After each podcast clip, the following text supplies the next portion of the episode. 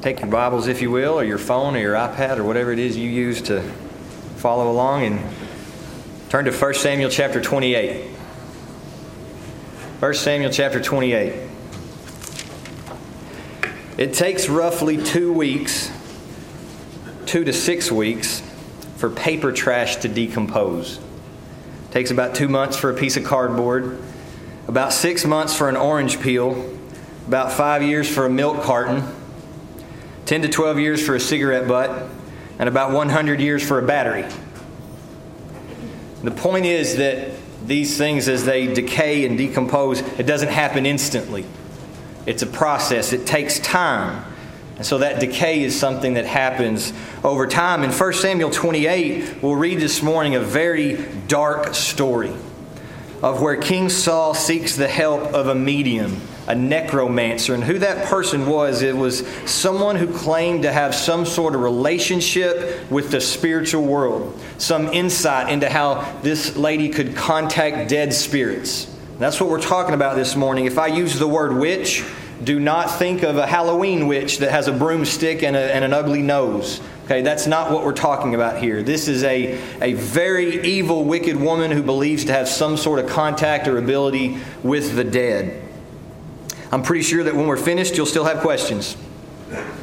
This is one of the strangest and most intriguing chapters in the Old Testament, if not the whole Bible. But I know that we will come away with this chapter with at least a couple of main lessons that we can learn and apply to our lives. One of those is the seriousness with which God views this type of sin. It is an abomination to God. And another lesson that we'll see is the danger of a slow fade in our lives that gradually takes us farther and farther from God, which is what we have seen in Saul's life. Let's look at the first two verses of the chapter before we kind of get to the story about Saul. We still have to deal with David and the fact that he's in Philistine territory. He has uh, gone to Philistine territory. We saw last week in the last chapter, uh, went to King Achish for asylum. And now King Achish gathers his men and his army to fight against Israel, and he assumes David's one of his now. So look at the first two verses of chapter 28. And it came to pass in those days that the Philistines gathered their armies together for warfare to fight with Israel. And Achish said unto David, Know thou assuredly that thou shalt go out with me to battle, thou and thy men. And David said to Achish, Surely thou shalt know what thy servant can do. And Achish said to David, Therefore will I make thee keeper of mine head forever. I mentioned last week that David's poor choice of turning to the Philistines for help and for safety, it'd be successful for a while, but it was going to bring with it some of its own consequences. He's going to put himself in some very strange and difficult situations that he shouldn't have been in, and this is one of them. Because he is now, quote unquote, allied with King Achish, at least Achish thinks so. King Achish commands David and his men to fight with him against Israel. But did you notice David's answer? He didn't really say yes or no.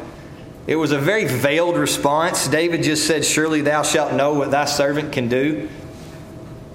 Basically, he said, You'll see what I can do. You're fine with me, David. You'll see what I can do. He didn't say yes, he didn't say no.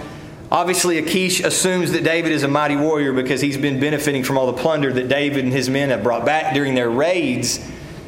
But now you'll see it firsthand we've got to kind of wonder what David really meant by that. If you've read ahead or if you remember the story, you know that David does not end up fighting against Israel. Really, because the rest of the Philistines don't trust David. King Achish thinks David's loyal to him, but the rest of the men say, There's no way we're marching to battle with David.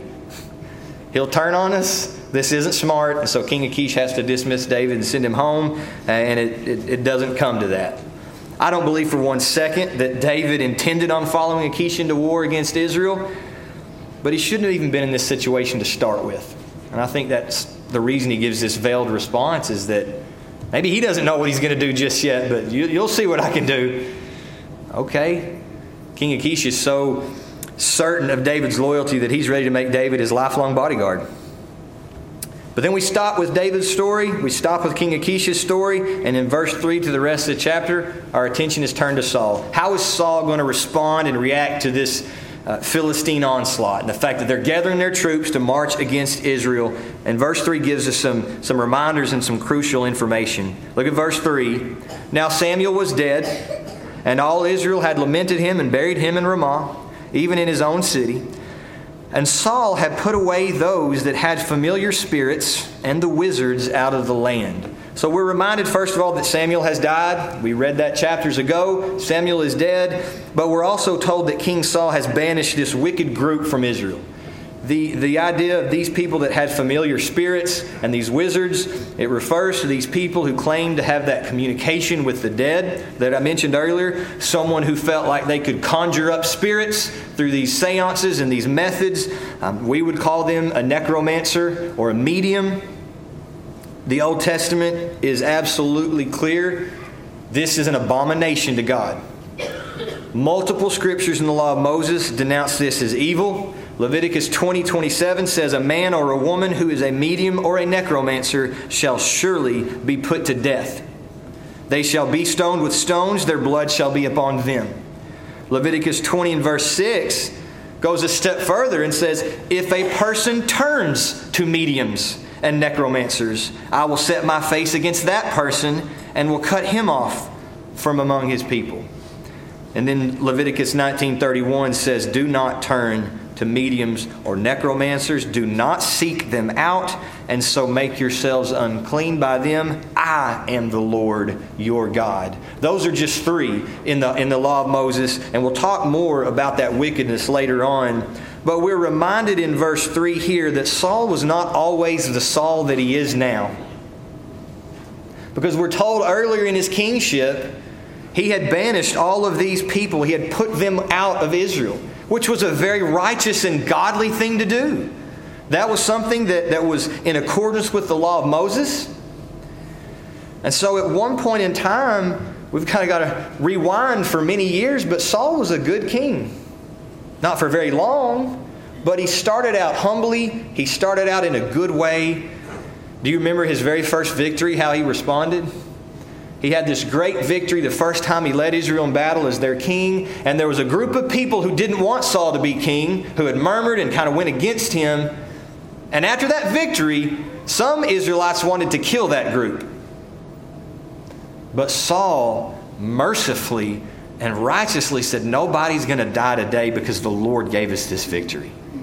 I mean, what, what more do you want from your king? That, that's a perfect response. Now we read that he has done this to put away the wizards and the sorcerers and the, and the mediums out of the land. Saul wasn't always the man he ended up being. And we're reminded of that here. But look at verse 4, and, uh, 4 through 6. When Saul heard about the Philistine army, he was very afraid. And the Philistines gathered themselves together and came and pitched in Shunem. Saul gathered all Israel together, and they pitched in Gilboa. And when Saul saw the host of the Philistines, he was afraid, and his heart greatly trembled. And when Saul inquired of the Lord, the Lord answered him not, neither by dreams, nor by Urim, nor by prophets. When Saul sees this massive army, he's scared. He is afraid and so, not, after not inquiring of God for years, at least we're not ever told that he did, all of a sudden he inquires of God. Now he wants God's help. Now he wants God's will. Now he wants God's advice. Isn't that a lot like people today? They don't need God until they're in trouble. They don't need God's help until they do. They're just fine on their own unless they need something. Please don't misunderstand. When you're afraid, turn to God. When you need help, turn to God. So don't misunderstand that. But fearful times should not be the only faithful times. Every circumstance in your life, whether good, bad, or ugly, should revolve around God. If you are having great blessings and great times, then you praise God for those times and you be thankful to Him for those times. If you're having tough times and trials, then you lean on God during those times. Then you pray for His help. But no matter the situation in life, God should be the focus, not just bad times when we need His help. God is not a genie that can grant our wishes just when we want Him to. Always focus on God no matter the situation. Here we're told that when Saul inquired of God, simply the Lord didn't answer him. God didn't send a dream to Saul. He didn't send a vision. He didn't uh, let his will be known through the Urim, which has to do with the priests and how they would discern the Lord's will. It's interesting that it even brings up the Urim since it has so much to do with the priests, because do you remember what Saul did with the priests of God? Remember the man named Doeg? And Saul commanded Doeg, his servant, to slaughter the priests, and there was only one that escaped. And where'd he go? He went to David. So it's interesting. Of course, God's not going to answer Saul that way. You're killing my priests. And he also says he didn't answer him with the prophet. Samuel's dead. And the only other named prophet we know about is Gad. And guess who's he's with right now? He's with David as well. It shouldn't surprise us that God is silent here. He has already rejected Saul's dynasty. He has rejected Saul as king because of his disobedience and his unwillingness to repent. God has removed his spirit from Saul's kingship in fact, for years, Saul's been trying to kill the one upon whom God's Spirit does rest now. So it shouldn't surprise us that God is silent here. Did you read anything in verse 4 through 6 about Saul repenting during this time? None. There is still no repentance from Saul. Now, all of a sudden, though, he's scared. He wants God back on his side. God doesn't answer. But I want you to notice verse 7 that it doesn't take Saul too long to move on from God. Verse 7 Then said Saul unto his servants, Seek me a woman that hath a familiar spirit, that I may go to her and inquire of her. And his servants said to him, Behold, there's a woman that hath a familiar spirit at Endor. There's so much wrong in this verse that it's almost hard to know where to even start. Number one, it is so shameful and wrong for Saul to turn to this wickedness for help instead of repenting and asking for God's mercy. He doesn't do that at all. He quickly moves on from God. Secondly, he's turning to something and someone that he knows is detestable to God. Because his own kingly decree sent these people out of Israel, because that's what the law of Moses said. So it's not that he's ignorant, he doesn't care what God says about this. We also see a little bit in here of his failure as a king and the weakness of his commands because even though he commanded for these people to be expelled, there's still at least one there. So King Saul can make decrees all he wants, but maybe they weren't really fulfilled, they weren't really carried out. And last, do you find it interesting that when Saul asks for this, they know right where she is? Can y'all find me a medium or a necromancer? Yeah, there's one at Endor. How did you know that? It's sad all the way around. His servants are wicked too. Wicked people like wicked company, maybe. So it doesn't take Saul long to move on from God. But I want you to look at 1 Chronicles chapter 10. This, this story is brought back up and mentioned briefly in 1 Chronicles chapter 10. And I, want I wanted to read it because I want to point out something in these two verses that, that proves to me that Saul really didn't care that he heard from God anyway. Look at 1 Chronicles chapter 10. Look at verse 13 and 14. It says, So Saul died for his transgression, which he committed against the Lord, even against the word of the Lord, which he kept not and also for asking counsel of one that had a familiar spirit to inquire of it, and inquired not of the Lord. Therefore he slew him and turned the kingdom unto David the son of Jesse. Say, I thought 1 Samuel said he did inquire of God.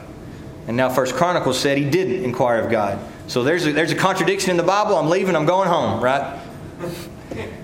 When we dig a little deeper, it makes perfect sense what these two books are saying. There's no contradiction at all. If you'll turn back to 1 Samuel,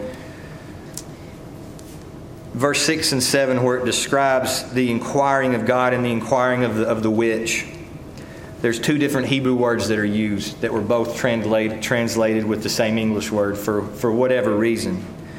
In verse 6, when it said Saul inquired of the Lord, That just simply means to ask, uh, to request, to question. It's a very simple word. But in verse 7, when it said that he want, wanted to inquire of the witch, that's a different word. It's a stronger word. It's a more intense Hebrew word that means to seek with care, to diligently investigate. That's the same word used in First Chronicles. Saul did not seek God like that. Saul did not diligently seek God. He didn't carefully seek God with, with concern and desire. Oh, he asked, he inquired, but God was silent, so let's move on. God, what do you want me to do? Nothing? Okay. He didn't diligently seek God's will, but he did diligently and carefully seek out this woman. Seeking this woman was not only wicked and wrong, but look in verse 8, it's dangerous for Saul. Physically dangerous, not having anything to do with God's judgment on him, but physically, this was dangerous. Saul will have to do a whole lot just to get to this wicked woman. Look at verse 8. And Saul disguised himself and put on other raiment, and he went, and two men with him, and they came to the woman by night. And he said, I pray thee, divine unto me by the familiar spirit, and bring me him up whom I shall name unto thee.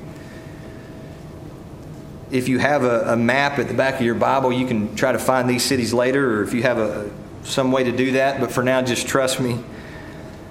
Endor, the city the, the woman was at, is about four miles away from the Philistine camp.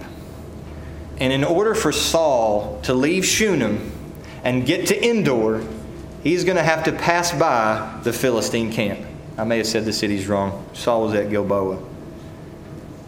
He's going to have to risk his life and come dangerously close to Philistine territory just to get to Endor, where this wicked woman is. He knows the danger of that. He understands the risk involved. What do you think the Philistines would have done if they captured the king of Israel? Not going to be a good time for Saul. So he waits till nightfall he puts on a disguise. He takes off his kingly robe. He lays down his crown. He dresses like a normal man. He takes two bodyguards with him. He risks his life by going around the Philistine camp just to get to a wicked woman. Saul, what are you doing? He sought her carefully. He didn't seek God's will like that, but he sought this woman like that. But she's not dumb. She's careful too because what she's doing is illegal. So look at verse 9 and 10. And the woman said unto him, Behold, thou knowest what Saul hath done, how he hath cut off those that have familiar spirits and wizards out of the land. Wherefore then layest thou a snare for my life to cause me to die? This is a trap. This is a trick. I can't do that. You know Saul said we can't do this anymore. Verse 10 And Saul sware to her what? Saul sware to her by the Lord, saying, As the Lord liveth, there shall no punishment happen to thee for this thing. What? What Saul says to the woman in verse 10 is beyond ridiculous. He swears in the name of the Lord that doing something the Lord condemns will not bring punishment? Saul has no right to say that. One author says this says it this way that Saul's oath is, is so ridiculous that, quote, it turned God against himself. Such an oath was not only foolish, but actually blasphemous. To promise by the name of God that doing something that's detestable to God would not bring judgment. No man on this earth can say that. You don't have that right. Even the king of Israel doesn't have that authority. But this rash vow, not the first we've seen of Saul, this rash vow calms the woman a little bit because she's going to she's going to start up. She's going to continue with this illegal and this wicked activity. Look at verse 11 through 19. Then said the woman, Whom shall I bring up unto thee? And he said, Bring me up Samuel. He thought about this, hadn't he? Bring me up Samuel. Verse 12 And when the woman saw Samuel, she cried with a loud voice. And the woman spoke to Saul, saying, Why hast thou deceived me? For thou art Saul. And the king said unto her, Be not afraid, for what sawest thou? And the woman said unto Saul, I saw gods ascending out of the earth, or, or, or a spirit ascending out of the earth. Verse 14, And he said unto her, What form is he of? And she said, An old man cometh up, he's covered with a mantle. And Saul perceived that it was Samuel, and he stooped with his face to the ground and bowed himself. And Samuel said to Saul, Why hast thou disquieted me to bring me up? And Saul answered, I am sore distressed, for the Philistines make war against me, and God is departed from me, and answers me no more, neither by prophets nor by dreams. Therefore I have called thee, that thou mayest make known unto me what I shall do. Verse 16 And said Samuel, Wherefore then dost thou ask of me, seeing the Lord is departed from thee and is become thine enemy? And the Lord hath done to him as he spake by me. For the Lord hath rent the kingdom out of thine hand, and given it to thy neighbor, even to David. Because thou obeyest not the voice of the Lord, nor executed his fierce wrath upon Amalek, therefore hath the Lord done this thing unto thee this day. Moreover, the Lord will also deliver Israel with thee into the hand of the Philistines. And tomorrow shalt thou and thy sons be with me. The Lord also shall deliver the host of Israel into the hand of the Philistines. We've seen a few places uh, in this scene where, where the whole thing is described as bringing someone up. Um, and it, it gives us a little insight into how these mediums would operate during that time. These women in their homes would have some sort of a pit dug. And that was kind of their conjuring station. And so, literally, it was the idea of bringing someone up. And so, that's why we see that terminology there. This scene is one of the strangest most intriguing scenes in the whole Bible. There's a lot of different opinions about what happened, a lot of questions. Uh, was that really Samuel? Did a witch really have that kind of power? Was it smoke and mirrors? Was it a trick, a gimmick? Um, was it some other spirit impersonating Samuel? Or was it some unique act of God in this specific situation to, to sentence Saul for good? There's a lot of questions, and I, and I, like I said, when we finish, you'll probably still have some, but I'll, I will give you my thoughts. First, I think this was truly the spirit of Samuel. Just the straightforward reading of the text presents it as Samuel. So that's one, to me, big reason. It's just the context presents it as Samuel and, and no other way. Another reason that I believe this was truly Samuel is the conversation that he and Saul have. The conversation that these men have together is exactly like one we would expect them to have. It's not strange. It's not weird. It's, it's a conversation between Saul and Samuel. They even bring up past conversations they've had, right? Samuel brings up renting, God renting, uh, renting the kingdom from, uh, from Saul. He brings up uh, the fact that he didn't execute Amalek. I mean, he brings up past things and past conversations that people other than Samuel wouldn't have known about. So to me, that's a, that's a big proof that this, this really was Samuel. And then a third reason is that when Samuel prophesies towards the end of his speech, he prophesies that the Philistines are going to win this battle, and Saul, you and your sons are going to die. And notice in verse 19, uh, he, is, he is doing this in the name of the Lord. He, he's invoking the name of Yahweh in these prophecies. And guess what happens to these prophecies? They come true. What Samuel says comes to pass. The Philistines win the battle. Saul and Jonathan and his sons, they die the next day. Within 24 hours, Saul is dead. And one of the, the methods the Old Testament gave Israel, uh, the law said, here's how you know if someone's truly a prophet. If they prophesy in the Lord's name and it doesn't come to pass, they're not truly a prophet. But if it does, then there's your clue. Samuel is prophesying in the Lord's name and it comes to pass. So, to me, uh, for those reasons, there may be others, I do believe this truly was Samuel speaking to Saul that night. So, then the main question remains is is this woman really powerful enough to raise a dead prophet back up and, and in her little pit in her house and have this conversation? Or is this a unique act of God in spite of the lady? I lean towards the latter, that it's a unique act of God in this situation. It was definitely a strange night for the woman. Did you notice in verse 12, kind of between verse 11 and 12, we're never ever really told if the woman really gets started? I don't know, maybe that's reading between the lines too much. He says, Bring me up Samuel. And when she saw Samuel, I don't even know if she got to start all her voodoo magic. Maybe she did. But notice what she did when she saw Samuel. What does it say in verse 12 that she did? She cried with a loud voice. She was scared. We thought Saul was scared of the Philistines. This woman is scared. One of my old seminary professors says the most surprised person there that night was the witch. One, one commentator says her strong reaction suggests that Samuel's appearance was unexpected. Perhaps this was the first time she'd ever actually succeeded in contacting the dead. Uh, that may very well be true. Maybe this lady was a complete hoax, smoke and mirrors, and nothing more than just a con artist who conned people out of money uh, and pretended that she saw things and heard things. That could very well be true. But maybe this lady did actually possess some demonic and evil powers. Maybe she did. There are dark powers in this world. There is evil, it's real. But either way, God's in control. This would not have happened had He not allowed it, one way or the other.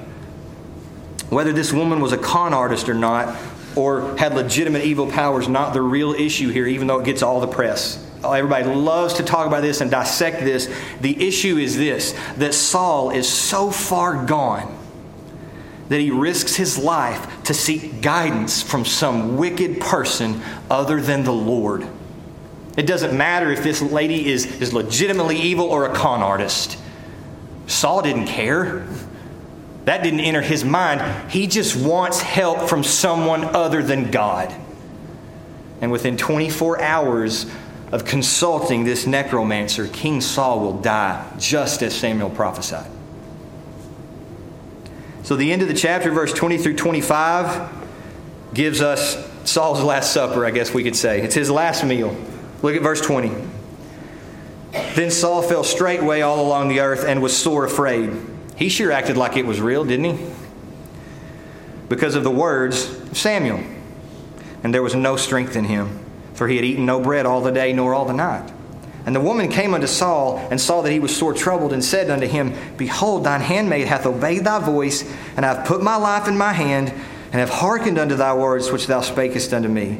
Now therefore I pray thee, hearken thou also unto the voice of thine handmaid, and let me set a morsel of bread before thee, and eat, that thou mayest have strength when thou goest on thy way. But he refused and said, I will not eat. But his servants, together with the woman, compelled him, and he hearkened unto their voice. So he arose from the earth and sat upon the bed. And the woman had a fat calf in the house, and she hasted and killed it, and took flour and kneaded it, and did bake unleavened bread thereof. And she brought it before Saul and before his servants, and they did eat. Then they rose up and went away that night. Saul is, is scared after he hears Samuel's words. Everything Samuel's ever told him has come true. He's afraid he's weak. We're told that he's been fasting. Obviously, that added to his weakness. But we know that he did not diligently seek the Lord. And so the fasting didn't have to do with that. At least one author suggests that Saul's fasting was done as a pagan practice to prepare for the conjuring session. And if that's true, that just adds more fuel to the fire of, of what Saul was willing to do to get to this woman waited for nightfall, took bodyguards with him, snuck past the Philistines, changed his clothes, fasted. Saul's pretty far gone. One major lesson that we need to take away from this story is how serious God views this type of sin. Saul dies the next day, and this sin is specifically mentioned and linked to his death in First Chronicles, which we read earlier. We could maybe say it's the last straw, so to speak. Listen, do not ever, ever seek any supernatural or spiritual guidance from anything or anyone except God's Word and God's Spirit. It's dangerous, it's wicked. Christians should have nothing to do with horoscopes, with psychic hotlines, with Ouija boards, with fortune tellers, with palm readers, with seances, you name it. Stay away from everything like that. You say, Brother man, I don't even take those things seriously. I just think they're funny. God doesn't. God doesn't think it's funny. I am 100% sure that some of that is complete hoaxes. that it's a joke, that it's smoke and mirrors, but there are true evil powers in this world as well. And you don't want to mess with it. You don't want to dabble in that even a little bit, even thinking that it's a game, even thinking that it's funny or not serious. It is an abomination to God Almighty. Stay away from those things. Never attempt to contact the spiritual world or gain spiritual information or anything like that outside of Jesus Christ. I want you to look at Deuteronomy chapter 18. Deuteronomy chapter 18, and we're going to read verse 9 through 15. Deuteronomy 18, look at verse 9 through 15. This is, this is God speaking through Moses to the children of Israel. When thou art come into the land which the Lord thy God giveth thee, thou shalt not learn to do after the abominations of those nations. There shall not be found among you anyone that maketh his son or his daughter to pass through the fire that speaks of, of the ancient pagan practice of child sacrifice. Keep going in verse 10 or that uses divination, or an observer of times, or an enchanter, or a witch, or a charmer, or a consulter with familiar spirits, or a wizard, or a necromancer. For all that do these things are an abomination unto the Lord, and because of these abominations, the Lord thy God doth drive them out from before thee. Thou shalt be perfect with the Lord thy God. For these nations which thou shalt possess hearkened unto observers of times and unto diviners, but as for thee, the Lord thy God hath not suffered thee so to do. Look at verse 15. The Lord thy God will raise up unto thee a prophet from the midst of thee, of thy brethren, like unto me. Unto him ye shall hearken. Did you notice that God views this type of sin right up there with child sacrifice? That's pretty wicked. And did you also notice that in these verses, God didn't say, don't listen to these people because it's fake? Maybe some are, maybe some aren't. The reason God told him not to listen to these people is because it's an abomination to God. It's wrong. God demands and commands that his children listen only to him. Turn only to him, lean only upon him, seek only him. And in verse 15, where Moses mentions there's this prophecy of this prophet like unto him, and you listen to him, that's a prophecy of Jesus Christ. Jesus is the prophet that God would raise up from among their people, from the Jews, and he is the only one for you to turn to and listen to no one else. Paul said it this way there's one mediator between God and men, the man Christ Jesus. You are asking for serious trouble if you think there is any other mediator between you and God or any other bridge between you and the spiritual world. There is nothing worth trying, it's only Jesus. That's it. You don't need magic in your life, you need the Messiah. Give him your life if you never have. Repent of your sins if you never have. And ask him to save your soul. And he will. And he'll be with you, and he'll guide you, and he'll lead you. So we need to understand how serious God views this. But the other main lesson I want us to, to realize, and hopefully it, really hits home since we've studied all of 1 Samuel up to this point, and we've seen Saul's life, is that Saul didn't just wake up one day and say, you know what, I'm going to go find a necromancer today. I think I'll consult with a medium today. There were a lot of smaller sinful steps that led to that night. King Saul started out kind of humble. He started out good, at least after that first battle. But just like garbage, it took Saul time to decay. Over time, he became disobedient. Over time, he stopped seeking the Lord's will. Over time, some pride and jealousy crept in, especially when David showed up. And all of that just kept leading him farther and farther away from God and closer to Endor.